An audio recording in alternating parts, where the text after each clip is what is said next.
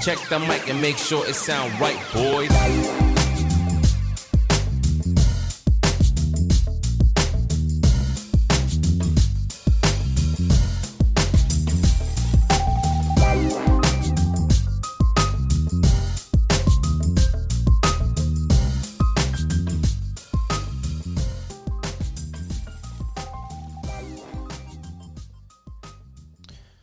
All right, and welcome back to the podcast.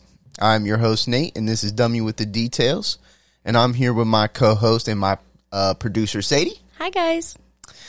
Uh, so this week we're gonna be talking about something that we all have. I have one. You got one. Um, and that's Yo, mama. uh. So last week we kind of talked about um, we we talked about Easter and something came up as far as the the idea of the sacrifice that Mary made that day. And so, you know, it was kind of it was kind of cool that Mother's Day was coming up the next week. So, we're going to be talking a little bit about that. But there's another there's another mother uh, that I also wanted to touch on. Uh, and that is Moses' mother, which I don't even know her name. I should have fa- should have found that out. But yeah, Moses' mother. It, it, it gives a really good it re- gives a really good uh, description of of a mother and how the actions a mother can take can make a better world and a better man. Well, a better man and in turn would make a better world, right? So we're going to be talking about that. Um, And don't forget, Mother's Day is five days away. yeah, yeah. It, I, I honestly, I always, I always forget. I'm sorry, mom. And at the end, the at the end, mom, I got a shout out for you. So you know, stick around for that. but yeah, so that's what we're going to be talking about today. So we'll, we'll just, we'll just get into You it. want to get into it? Yeah, let's get into it. Uh, so like I was saying, last week we were talking about um, Easter and the resurrection, and through that the crucifixion came up, and I was talking about how that story tells a- bunch of different stories in one. Okay. And I think that's the that's the really cool thing about the Bible is it does tell it tells a literal story, but it also tells things about humanity and in the story in the story of Moses there's like the the intricate details, okay, shed so much light on our human nature and how we perceive the world and how we can navigate through it. It's like um, if you picture the Bible as like a literal picture, um, and you're like looking looking at it physically. It's like there's so many stories within that picture. There- there's a whole picture, but within that, there's so many different stories And and, they- so many different details. And they all speak directly to all of us. Mm-hmm. There, there's, there's, there's not a story in there. I mean, people start reading like the stuff about how, like in the story of Exodus, it tells like the outline detail of how to prepare a sacrifice and stuff, and and all of Leviticus is pretty much that. And so it's like, well, what, what, what is that really? What information is that really giving us? I mean, I honestly think there's a ton of information packed into that because it, it kind of shows the the the the intricate details of how they uh, they prepared a sacrifice, and it wasn't just just anything that they could just find and throw together. Like there were specific instructions, right? So, I mean, that's that's we could probably talk about that. Another Yeah, the day, but- Bible has lit- literal instructions for each one of us, but also God is such a personal God that He speaks to us in different ways, exactly where we are in our lives. And I think each one of us are in different different parts of our lives. I was thinking about that. I was thinking about that this this past week, right? Is that when we we we think about when we we have to arrive to a certain place to to meet God, right? To be with God. But it's not like that. God comes to us. God will meet us. If we're all on the same journey, we're all on the same path. We're all not going to meet God at the same time when we meet a specific checkpoint. Right. God God meets us exactly where we're at. We just have to be willing. That's that's the only thing that we have to be have to do is Yeah. be willing. Yeah. And then through that, God speaks to us, and that's when we begin to transform and, and things like that. Yeah. And, and one of the ways, and one of the ways that that we transform is by looking at these, by looking at these stories, seeing what, seeing what they have to say. It's easy to write it off as something. I mean, I've said this a million times, but it's easy to write it off as something that some old men written down, like wrote down a long time ago. But when you really get into the to the study of how it was put together and eh, these are these are ancient writings by men that were inspired by God, people that their whole entire life. Okay, if we're gonna show respect to the to the to the to the Buddhist monk who's devoted their entire life to you know practicing uh, meditation, and people can show respect to that. What about the people for a lo- just as long of a time, maybe even longer, that were practicing things to devote their lives to God? I don't see why that's such a big problem to to really grasp, right? Like what what what's what makes what makes them so bad? I this is what I think. This is what I really think why people don't like it. Is because America has been put into the position and Christianity has been in the in the in the forefront of leading culture in the world, right? And out of that, a lot of negative things have come out of it. A lot of bad things have come out of it, right? But it's all people using the the the name of Christianity to to act out their details. But when you actually practice what the Bible teaches and what it shows you, like uh, we're gonna get into it. We we took a big sidetrack, but the, the, we're gonna get into it. But like just how how Mary at the crucifixion, what what that represents and how that can be beneficial to your life. I don't see what the big why everybody hates on it. Mm-hmm. It doesn't make sense to me. I, I it does make sense to me because I was one of those people at one time. It's like, yeah, this is this is stuff written down a long time ago. It's most likely changed. But it's like, no, you do a little bit of research. Mm-hmm. And that's the thing, is you do a little bit of research, you figure out how okay, you realize we have more text, ancient manuscripts that align perfectly, like the words haven't been changed, nothing, than we do have of Shakespeare. Really? Yeah, we have we have more authenticity. I, I forget of what book it is. It's the one uh, that they found in the Dead Sea Scrolls.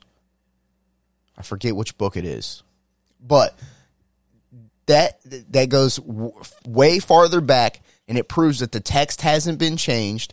Okay, so we have we have a, a better foundation in knowing that this is what was written down a long time ago versus than what we do with Shakespeare. um, what we were talking about earlier, um, I've noticed like a lot of people that don't believe in God and don't believe in the Bible, they they believe in some kind of um, I don't want to say virtue, but like when following the Bible's guidelines, you could say say that, right? That they bring good to your life. And I think like it's like it's beneficial. Right, right. That's what I'm trying to say. I can't get it out. Yeah, yeah, yeah. Hold on, we're dealing. Tyson, go lay down. Go lay down. Sorry. Go lay down. He's distracting. But uh, one thing that I did want to bring up is um, Proverbs 31. And um, that's the virtuous woman. But I, I noticed, like, through that, down here at the bottom, um, it talks about her being a mother. It talks, um, What's it say? it just talks about her children arise up and call her blessed. Like all these things of, of being a virtuous woman goes along with being a, a virtuous wife or wife, mother, you know. This is something. This is something that I found out a couple, mm, eh, sometime last year. Sometime last year, the the the Bible gives a gender to uh, what would be the word? I don't know what you would call these types of word, but wisdom, right? Wisdom. Wisdom is given the gender of a woman, which I thought that was very interesting. I don't know. I don't know what it means just yet. I think I know what it means. I think just uh, Okay. we're wiser. here's the thing is I heard this this past week is women have been making men self conscious since the beginning of time. Okay? Do you understand what that means? Look at the story of Adam and Eve, right? By him by her giving him the fruit, right? It gave, it made him self conscious in the fact that he realized that he was naked and that his time was limited and that he better get his act together or it's not going to go good, right? And it, it, women continuously do that now. It's like, Sadie, let me put it to you like this. Let me put it to you like this. If me and you wouldn't have gotten together and stayed together, it, my life probably would have turned out pretty hectic. You've kept me, you've kept me in the, in the straight and narrow because eh, because here's the thing is I, I also have a responsibility to you. It's no longer and, and that's why getting married is such a, a beneficial thing in our society and why people don't do it. I don't get it. Is you're making you're making a promise to another person saying, "Listen, I'm messed up, you're messed up, but we're to stick together no matter what." Why do people hate on that? It's like, "Oh, well, it, it ends in divorce and, you know, over 50% for sure now. I think it's probably Yeah. higher. Mm-hmm. But it's like the it's like so what? It's like those people they they made their choices and their life didn't turn out the, for the better of it. It's like oh, well, yeah, okay, well my parents got a divorce and they're 50 something and it's like as far as when they're 80 and 90 they're going to really regret not trying to stick it out with that person, no matter what their differences were. It's like, I think we live in such a fast world that, that that's something that turns people off because they want they want to try everyone out before they Instant settle gratification. down. And, yeah, instant gratification. instant gratification. And and here's the thing is a part of this instant gratification ties in to to why the role of a mother is so important. You have in today's society women just going around women that men and women. I'm not going to just pin it on women, okay? Because it's not just women. It, it's a it's a men and women thing, and part of our society is this just go around and hook up with whoever and whenever, but you wouldn't introduce them to your family members. You wouldn't introduce them to, you know, your close friends. It's like, wh- wh- what's the point in that? It's only it's only instant gratification, and it benefits no one, right? It- but for the- but it- for a moment, right? And when you mm-hmm. when you realize at the the science behind having sex with another person, right? Chemically in your brain, right? When a woman, this is going to be kind of graphic, but when a woman takes a man into her, right? There are certain chemicals that are released in the brain when you guys are looking at each other.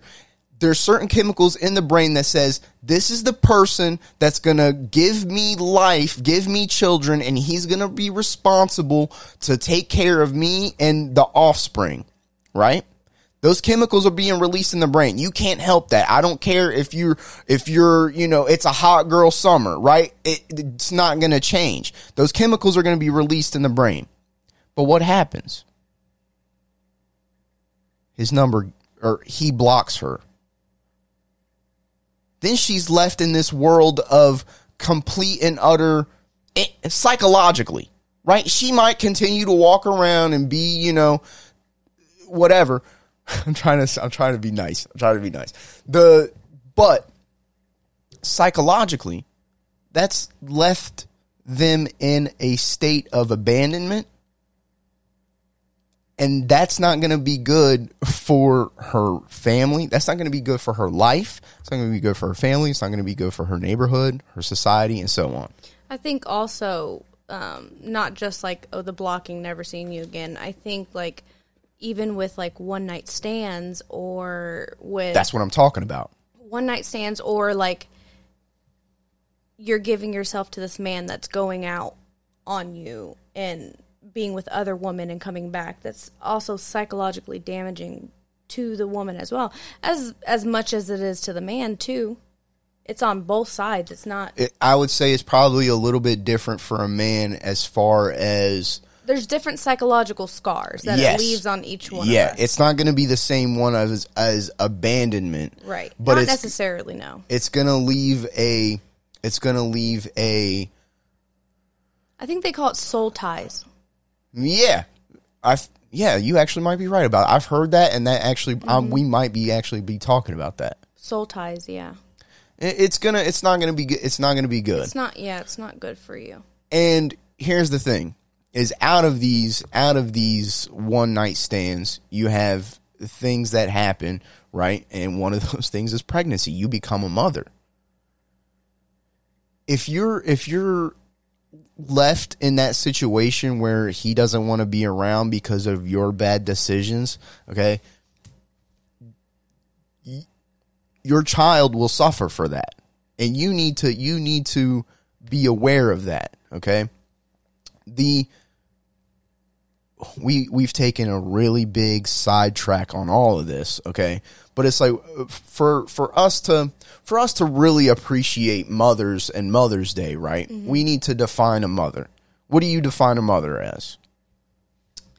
Um, someone who provides, protects, loves, uh, nurtures, um, speaks speaks well to their child. Speak. Those- Those are just like a couple things. So loving, caring. You say Nur- those? Yeah, loving, caring, nurturing. Nurturing. Um, yeah. Okay. So this is this is I would I would agree with all of those. This is something that I realized. Well, I, I can't say I can't say like I realized it on my own. Just through you know s- different stuff that I've listened to and you know reading these stories. There's there's certain things that stand out. Okay. We were talking about Mary last week. the idea of what that represents, okay, is the so I'll set the scene. Jesus is being crucified on the cross, okay? He's got a handful of people there. I'm, I don't remember all the people, but his mother is there. Okay? To be in that position where you are watching your son be crucified, okay, and- and- to drive the to drive the point home of what that means is to, you're literally seeing someone nailed to a piece of wood and hung in between heaven and earth literally okay the position that the mother has to be in is especially in this situation. Because you've sent she knows who she knows who her son is. She's had uh, revelations from angels. And, and and here's the thing is there's a big gap in in the child development history of Jesus in the Bible right? We, we see him at age 12 and then we don't see him again till he's 33 right so there's a big there's a big gap in the in the child development and how Mary raised her child. But but we can assume because she's had these revelations from God and let and let alone the uh, immaculate conception. Is that the right word? Right? When it's, it's there's Yeah. there okay. Immaculate conception. Okay? Let alone that. She knows who her son is. She could have tried to be an overprotective mother make sure that you know nothing ever nothing ever gets to him and it doesn't and doesn't send her son out into the world right? But she didn't. She did what a mother is supposed to do right? She sent her son out into the world knowing knowing that the world was going to hate him they would eventually crucify him okay to to be lied to to be betrayed right i'm assuming god picked mary for a very sp- specific reason and i would assume that she hit all of those mm-hmm. criteria right she She would have to to bring in bring in the Christ. Bring in Christ. I I I highly doubt that she wasn't aware of the horrors of the world during that time. she was fourteen. Yeah, that's She that's was fourteen when when she was pregnant. yeah. she by the time okay, so by the time so how old would she be when Jesus is 33? 47. 47? You did that math in your head just now? No. Oh, okay. All right. Well, Did Yes. you know I was going to ask? How'd you know I was going to ask that? I was just thinking about it. Oh, okay. Um, so she was 40, how old? 47? Okay. So she's had a lot of character development between the age of 14 and 47. Okay.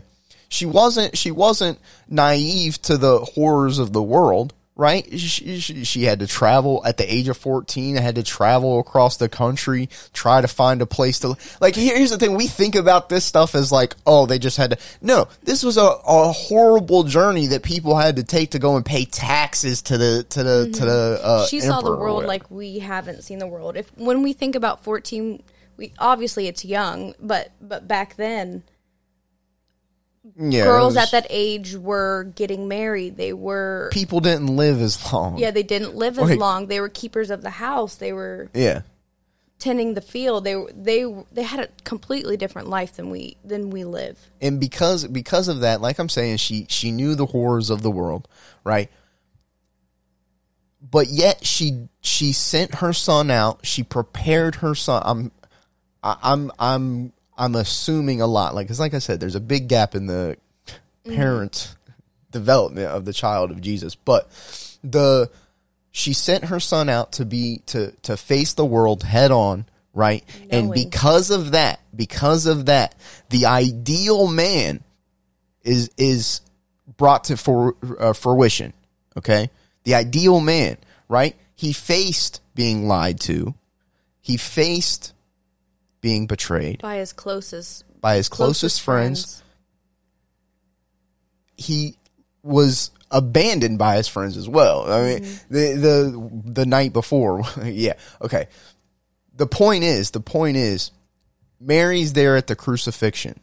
She's watching. She's watching all of this, all of it, all of it happen, all of it come to fruition, right? And Jesus looks down, and I, I, I'm taking a lot of uh, liberty, right? I'm taking a mm-hmm. lot of liberty in in this moment, right? And you can only assume, you can only assume that there was on her end nothing but grievance and whatever, but she knew she knew that the the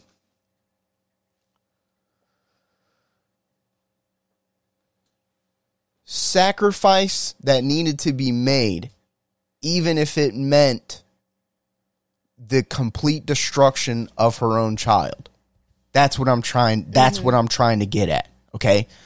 Her all of her sacrifice was brought to the to the destruction of her offspring because she knew that the sacrifice had to be made. She she we don't even know if she even fully understood I mean, yeah, yeah, yeah. She did. She knew that he was the son of God, and that mm-hmm. this this he would bring salvation to the world. Right. I also think that's important. Something that we we miss as well. Like obviously Mary had to help prepare Jesus for this, but Mary herself was prepared by God, and I think that's what what helps make a mother. Jesus made a sacrifice that day, and Mary made a sacrifice that mm-hmm. day. Right? She she sent her son out into the world so that way he could become face on all of that hardship and become the ideal man so that way he himself could be sacrificed and b- bring out the betterment and people bring out a better world. Mm-hmm. And that's Say, why s- well, not essentially, but I mean, yeah, saving mankind, essentially saving Yeah. mankind. Yeah. Mary Mary is I, I mean that's she she pretty much is the ideal mother, right? Uh, uh, you know, I can ass- everybody's going to say their mom's the best mom. My mom's the best mom, right? But it's like as far as representation of the archaic mother and what what what a mother represents, Mary would fit all of those staples, right? The other one that I came across was Moses' mother. Well, you kind of came across it. you kind of came across it and brought it to my attention. Well, before we talk about that, do you want to talk about um, roles of a mother? Okay. What are some roles roles of a mother? Pr- okay. Because there's a couple things. Although I'm not a mother yet, we haven't had kids or anything. Like eventually, soon it's going to happen, and and we've kind of prepared ourselves and and talked about how we're going to raise our kids and and what's my role as a mother, your role as a father, and we've come across this thing where you think I'm going to be a helicopter parent. And and here's the thing is I think I think we have a good balance because uh, so as far as the roles of a mother, for one, a mother sets boundaries. A mother sets the rules as far because if it was left up to me uh, because I'm a I'm a man, it's like yeah, just let them do whatever and they'll figure it out as they go. But a mother sets up structure and she sets up certain rules, right? As far as when when they play games, the mother sets up the the rules of the game. Okay, so that's that's one important thing, and that that is a very important character development, a part of character development in a child. If your kid doesn't know how to play inside of the rules and play parts of the game, that kid's going to be an outcast, right? He's gonna he's he's not gonna be able to play with other kids. He's not gonna be able not to be able to figure out how to move society. society. Exactly. I like this picture. Um, there's a picture. It's like an umbrella, and and God's the umbrella, and right under that you see husband, and right under that you see wife, and right under that you see children. So there is some kind of hierarchy. Yes, God is over all three of those. Yes, mm-hmm. the husband is over the wife and the children, and the wife is over the children. But I think it's really important that we see that the wife is directly over the children and that's where it comes wh- what you were talking about the the teaching like that's so that's so important Yeah. the, the wife's responsibility is the children Right. And, and not as far as like this, you know, 1930s version of like get in there and make a make a sandwich and you know do all that. Like that's funny. That's a funny way to think about women. Like it's not it's not necessarily the ideal uh, I, version of that. But when you look at that hierarchy, right? uh, the children being right under the mother is there for a very specific mm-hmm. reason. Like I said, if I was left to, it's and it's not a across the board thing. Like men can't be s- single fathers and raise their children. I'm not saying, and, and vice versa. I'm not saying that a, a mother can't be a single parent, right? and have a successful and have child, a success. yeah. It will be extremely harder, Right. Extra, extremely harder, but it doesn't mean that it's not possible. because there are specific roles that we do play Yeah, as individuals as a mother and as a father But like I said, if I'm left to just uh, by general by general, if a man is left to just raise a child, the child is not going to be most likely is probably not going to be the most uh, behaved child, right? Because because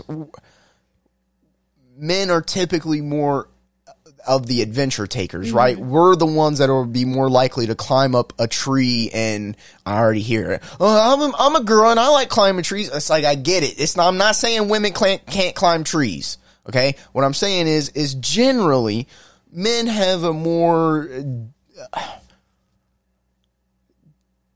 we we we're more likely to face on danger right than than women right? And because of that when you're raising a child not having uh, boundaries as far as what is danger and you should have certain uh, ranges of allowing your child to play in danger and i think that's why having a man and woman relationship raise a child is very uh, beneficial because you can have you can have those rules set in place, but you can also have someone on the outside where it's like, I know you don't want them to to play on the stairs. Yeah, and that's the thing that that you you constantly brought up is I always said like I don't want my kid uh um using a skateboard and going down the the half pipe whatever and you're and you what do you always say? It's it's like it, okay You have to let them experience those things. because if they don't if they don't if they're not gonna if you're not gonna allow them to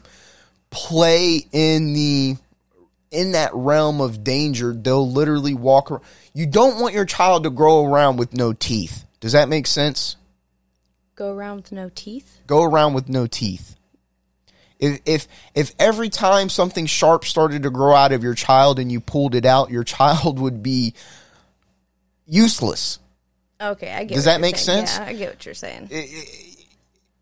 You want your child to have some type of durability. and that's why it's a good balance and i think as far as society we've gotten so far away and we've like it's so dis- distasteful to say oh they're women do play a role mothers do play a role and fathers and husbands they have a different role Yeah. and we've gotten so far away that it's i don't know it's all mixed up the um the idea of Mary. I, I want to touch back on that just real quick. Okay, the idea of Mary preparing. Uh, okay, she she allowed him to to.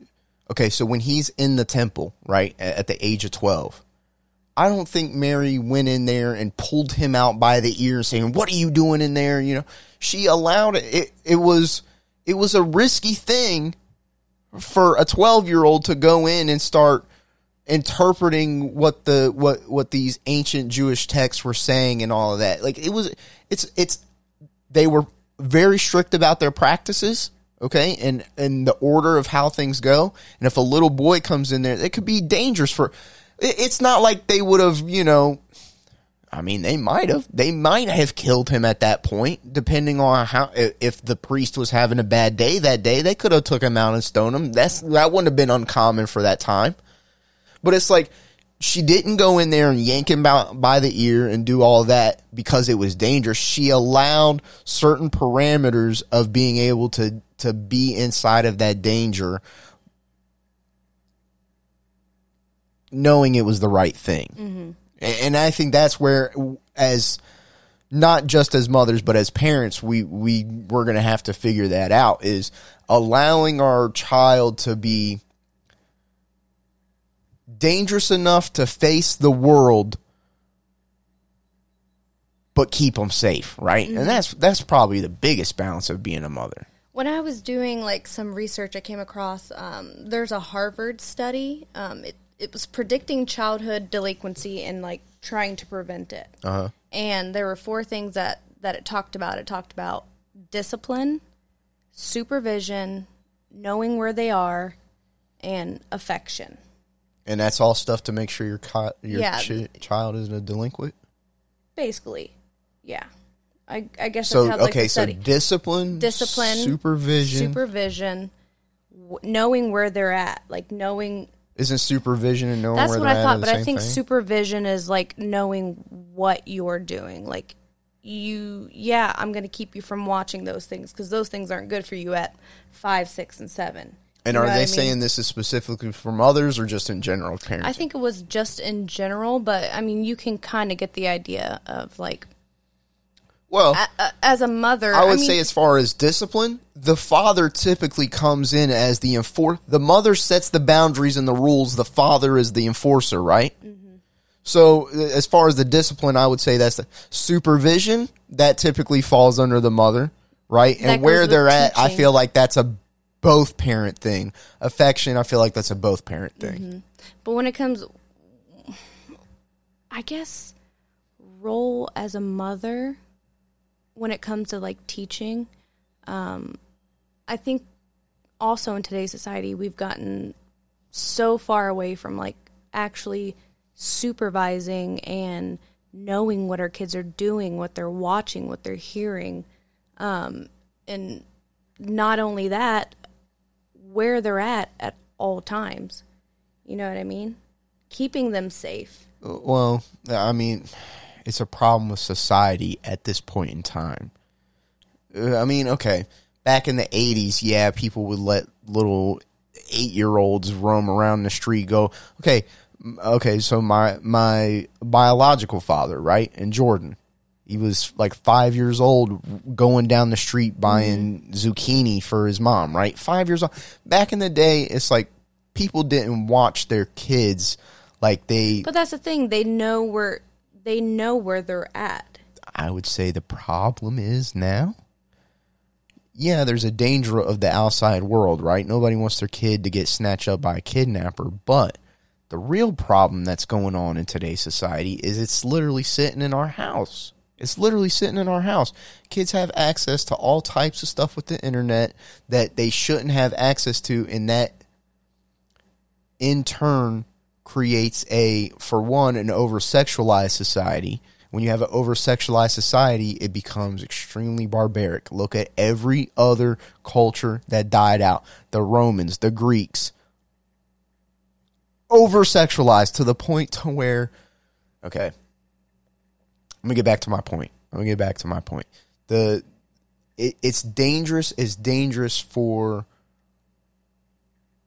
allowing your children as a mother. It's your responsibility to make sure your child setting those parameters. Right? We live in a new age society, so it's like you can't live without the internet. But you mothers in 2020 have a whole different set of it's 2022 have a whole different set of responsibilities than somebody in the 1950s right back then you could let yeah your kid might get kidnapped but most likely your kid probably wasn't going to live past the age of 8 because of pneumonia or something like that. So it's like there there's different sets of guidelines. Now in 2022 the mother has to be redefined not redefined but it has to have a restructuring but also in tune with these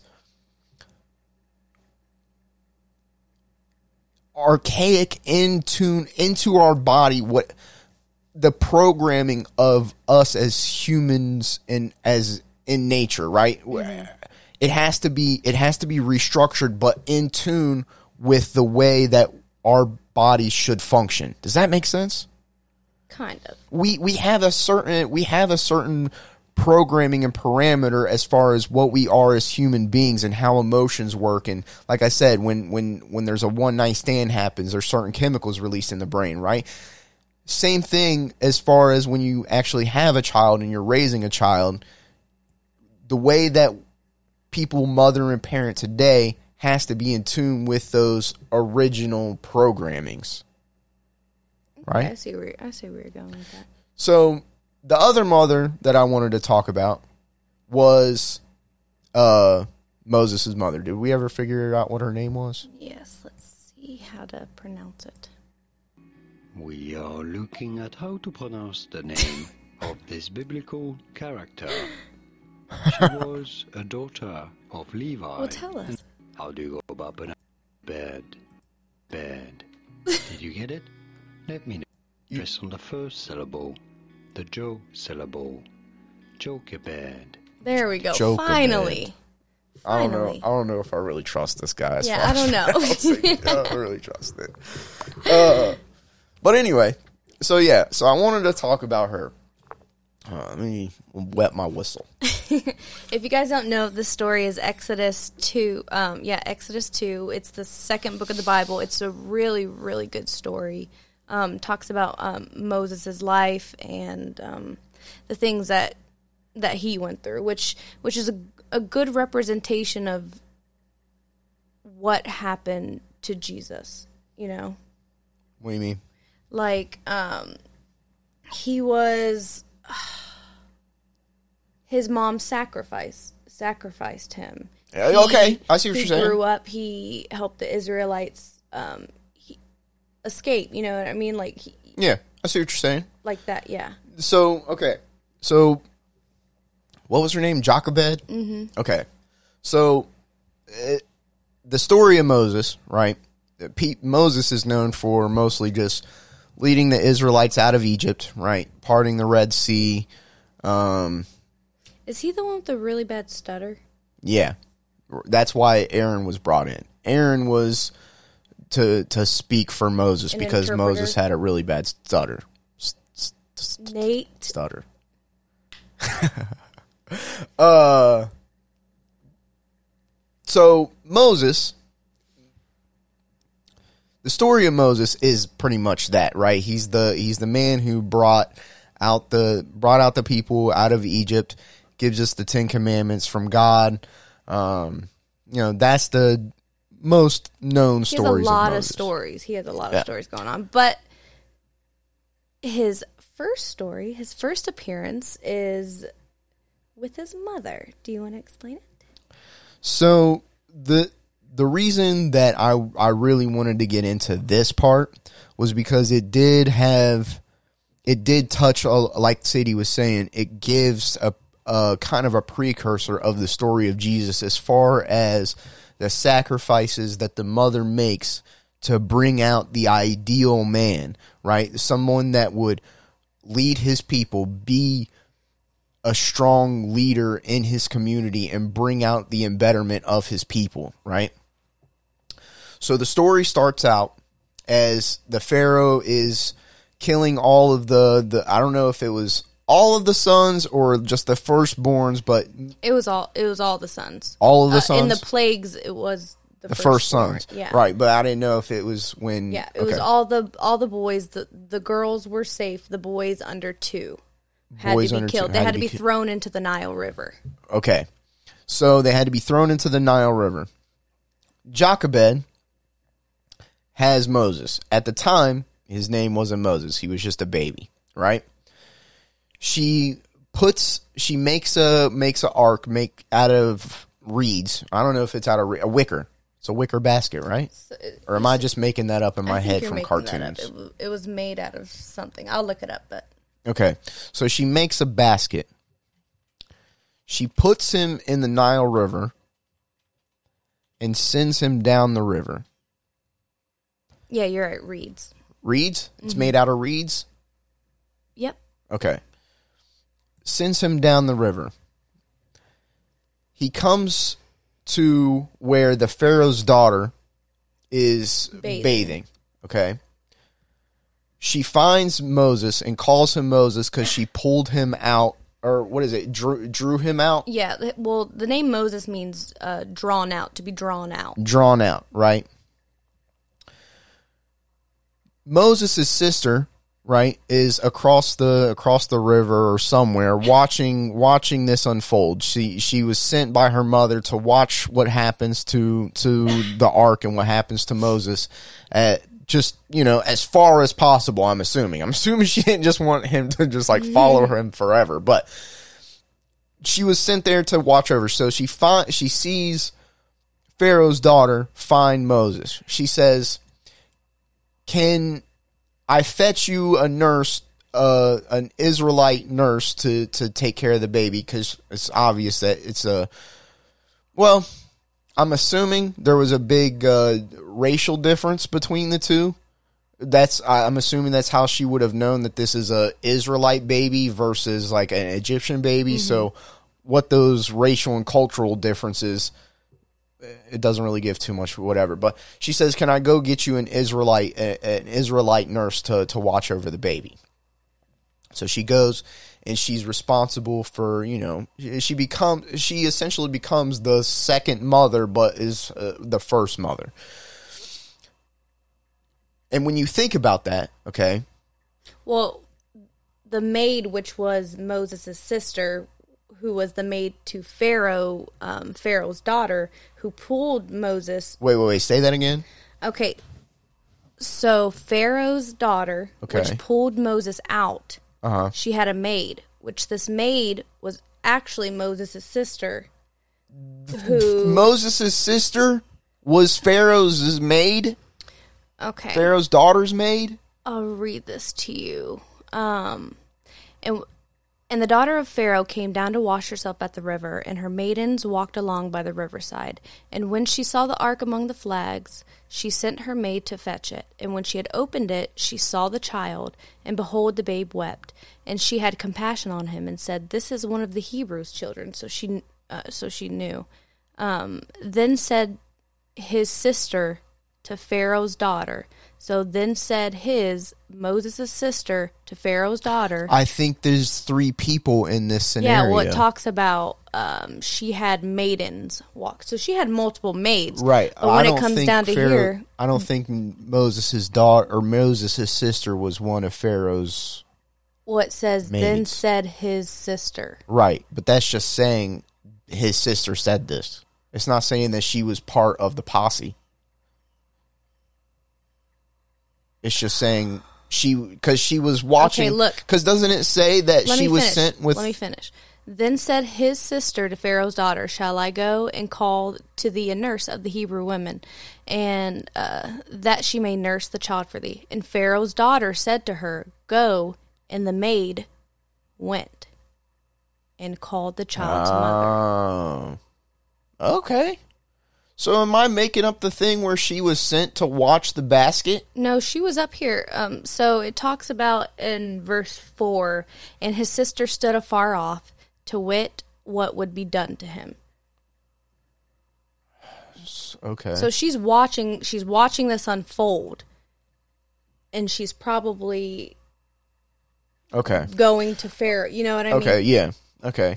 So so she goes so she goes and she gets so she goes and Yeah, gets so the mom. so Moses's uh Moses' Biological mother. sister runs to their mother, Right.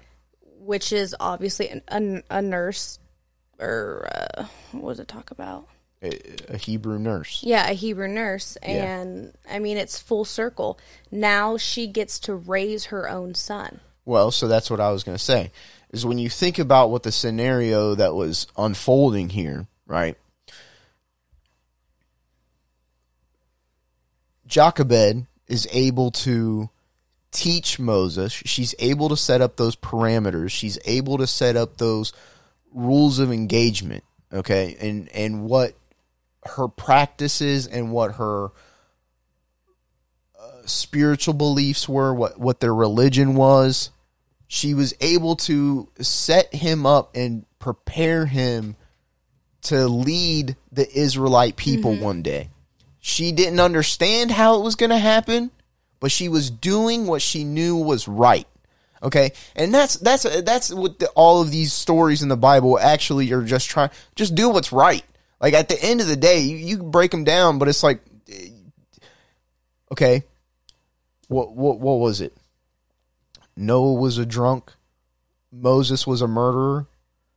Uh, Abraham was a liar. Eh, The, these are telling stories about real people, and it's all about redemption at the end of it. But it, it it's all about making the right choices, doing the right thing. Jochebed, she may not have understood what the end outcome was, but she was doing what she knew she was supposed to be doing as a mother, right?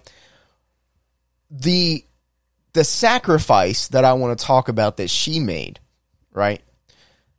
And this is what I what I was kind of talking about at the beginning as far as like what what the Bible is and its intricate details.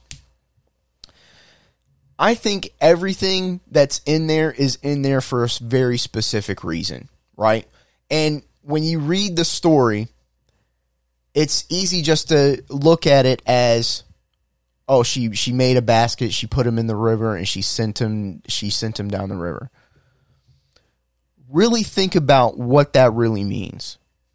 The same river that the children were being thrown into to be eaten by crocodiles, snakes. I mean, you have to think this is ancient Egypt. Was several thousand years ago. It wasn't like the Egypt where we think about now, where it's all just desert, right? This was a, a lush landscape. Like I said, crocodiles, snakes, all kind, all kinds of stuff to be thrown mm-hmm. into, right?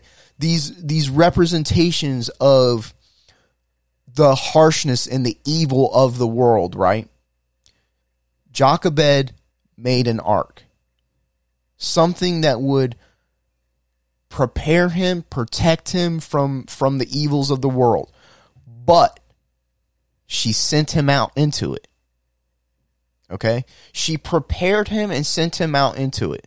And I think that this is the the story uh, of Mary and the story of Jochebed had very similar parallels in this is that they they prepared their children they watched as their children went into the lies the deception the danger and and Well, they had they had to place their sons in that environment. They had to place their child in the environment. that's a good point That the environment that destroyed others. Um, but like you said, um, she gave him something that would make him float. Right. She gave, she prepared him. She gave him safety. She provided A for him. She protected him. She gave him a foundation. to to send him to, To face him- yeah. to face the the horrors of the world. It's easy to it's easy in today's society to be like, oh, I, I don't want to have children because it's it's such a terrible world. I've thought that. I've thought that. Eh, Have you thought that before? Like, I don't know if I want to have children because the world is so terrible. Uh, honestly, I don't think I thought that way. I, I like to think it of think about it as like maybe my child is the one that's going to maybe I can prepare my child in a way where they're going to help save the world. You know what I mean? I think that way now, but I've definitely thought the world is so terrible. What's the point on bringing a child into this misery, right? It's not hard to think about that. Like like I said last week, the world is a terrible place, mm-hmm. but it's finding meaning in that terrible thing that makes life w- meaningful yeah, worth living. it makes it worth living, right? And so, as far as being a mother, knowing that of the horrors of the world, right? And your responsibility is to create an ark, right? Prepare your child to face that head on so that way your child can be the ideal, right? Mm-hmm. Moses ends up freeing the Israelite people, leading the Israelite people into the promised land, right? And out of that comes the the the the redeemer, right? We watched a thing earlier that said that redemption was originally just a word for what freeing a slave was, right? But when you uh, parallel that with what Christ did, right? He's our redemption. He's setting us free from our our slavery of sin, right? And, and like I, I, I've been thinking a lot about a sin of what that means as far as the archery term, as far as Missing the mark. missing the mark, missing your ideal. What is your ideal? Okay, and I've been thinking Cain and Abel, right? Cain sacrificed his ideal. Abel was the ideal man, right? He was favored by God. And and Cain sacrificed that and the rest of his life went around looking over his shoulder scared for it, right? And we have to be careful. We have to be careful about sacrificing who our ideal is, right? And I've been thinking about I've been thinking about that a lot this this week about who in my life personally, who is my who is my ideal, right? I can think of my grandpa, my mom, right? Th- those types of people of of what are the ideals. Have I sacrificed any ideals that would kill my brother, right? And, and I'm getting really sidetracked with this one, but it's it's there's a lot there's a lot of very interesting parallels throughout the whole Bible. If you look up hype the the Bible the Bible is hyperlinked. That'll give you a lot of information about that. But um Um, I wanted to add on to that, not just mothers, but like um, your sisters and, and the women in your life being motherly figures. Because it when you when you read the story about Exodus, it talks about how his sister watched over him, um, made sure he was okay, and not only that, Pharaoh's daughter um, pulling him out of the river and taking this Hebrew baby as her own. So that that goes along with like stepmoms and foster moms and motherly figures. and- Well, okay, so yeah, I think what what that part of the story probably represents is um the the ideal woman, right? She's loving, she's caring, she's able to cross the um racial and religious divides in, in hopes of nurturing and caring for people, right? That's what that would show. She's she's an Egyptian woman, right? And here's the cool thing about when because because later on when when Moses flees um he flees Egypt after after killing um after killing an Egyptian, right? He he goes and he kill I don't know if he kills, but he fights off um I forget the the man's name, but he frees his daughters from these from these shepherds, right? And when you think of shepherds, you think of like you know a shepherd with a staff, and you hmm, know he's Yeah. he's kind of weak and whatever. But it's like no, shepherds back then had to fight lions. Like these shepherds weren't shepherds like you're thinking of. So when Moses is fleeing Egypt, he goes and fights off all of these guys, right? This is just something really cool. It's kind of off the point, but this is just something really cool. He he goes and he fights off these shepherds, right? And you realize, well, at least I realize the the way the the reason that is is because he was raised by Egyptians. He had all of the military and combat training mm-hmm. that wouldn't that he probably wouldn't have got if he would have been raised as an Israelite, right? And it just shows you all of the cool intricate workings of mm-hmm. how how it comes full circle. Like Yeah. we don't realize that in the background God is working. yeah. Through those tough times, through having to give your child away and and watching him call someone else mom even though he's your mom and you've helped raise him and you've, you've helped nurture him. Think about that sacrifice. You the, okay? Like I said, there's certain chemicals in the brain being released. Mm-hmm. You don't think that that just rips her heart apart every time she hears her own son call another woman mother, but she mm-hmm. loves him so much that she's willing to sacrifice mm-hmm. her isel- herself for the ideal right? And i think i think that's why the story the story of jesus is so amazing is because that's what that is. He sacrificed himself for the ideal right? Uh, uh, uh, imagine imagine what what would happen okay if all of us sacrificed ourself our desires our wants for the ideal. The world would inherently be better, right? That's why that's why I don't get why people hate on it so much. It doesn't make sense. It, it's telling it's telling the ideal story. You know, and Self-sacrificing and redemption and yeah, it, it doesn't make sense why people don't like it. Uh, like I said at the beginning, it does kind of make sense because Catholicism did a lot of horrible things in the name of Christianity. But when, when you, you get, down to the meat and the bones, it's when you get to what it teaches, don't look at what the teachers say. What does the text say? the teaching. What what does it say? And when you realize what it says, it's like, oh, this is a way better way to live your life than any other thing you could read. Don't get me wrong, I like other books, but it's, uh, I like to re- listen to books. I don't like to read books. Same. Yeah. What? Yeah. I think that's. I think that's pretty much it. Mm-hmm. Sacrifice as a mother. Prepare yourself to to sacrifice yourself for your child's for your child to become the ideal man. Right. The story of Mary points to that pff, like no other. Right. And the story of Jochebed tells the same thing. So I think that's the that's the most important thing as a mother. You know, prepare your child, love your child, and give them that'll set them up for the most ideal situation. Thank you to all the moms out there. Yeah. Thank you. Specifically, specifically, my mom. Mom, if you're, I, I'm, I'm pretty sure you're still listening at this point, but I just want to say I love you.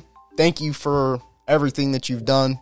You've, uh, you yourself has sacrificed a whole lot for, for me and my sisters and, and still continuing to sacrifice. So I thank you for that. And I love you. I love you too. And thank you to my mom. Um, I love you very much. And to my mother in law, thank you. And I love you very much. Thanks to all the mothers out there. Yeah. And we'll see you next time. All right. Bye, guys. Bye, guys.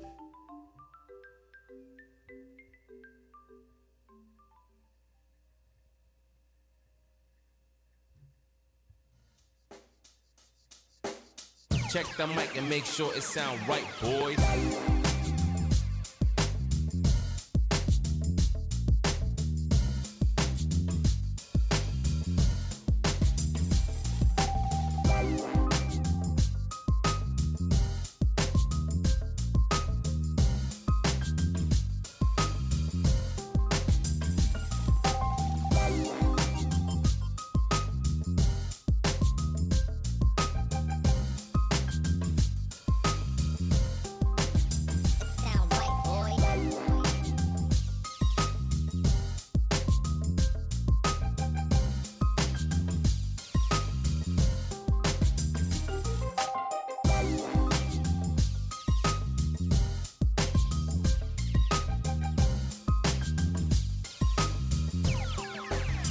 Sound right, boys.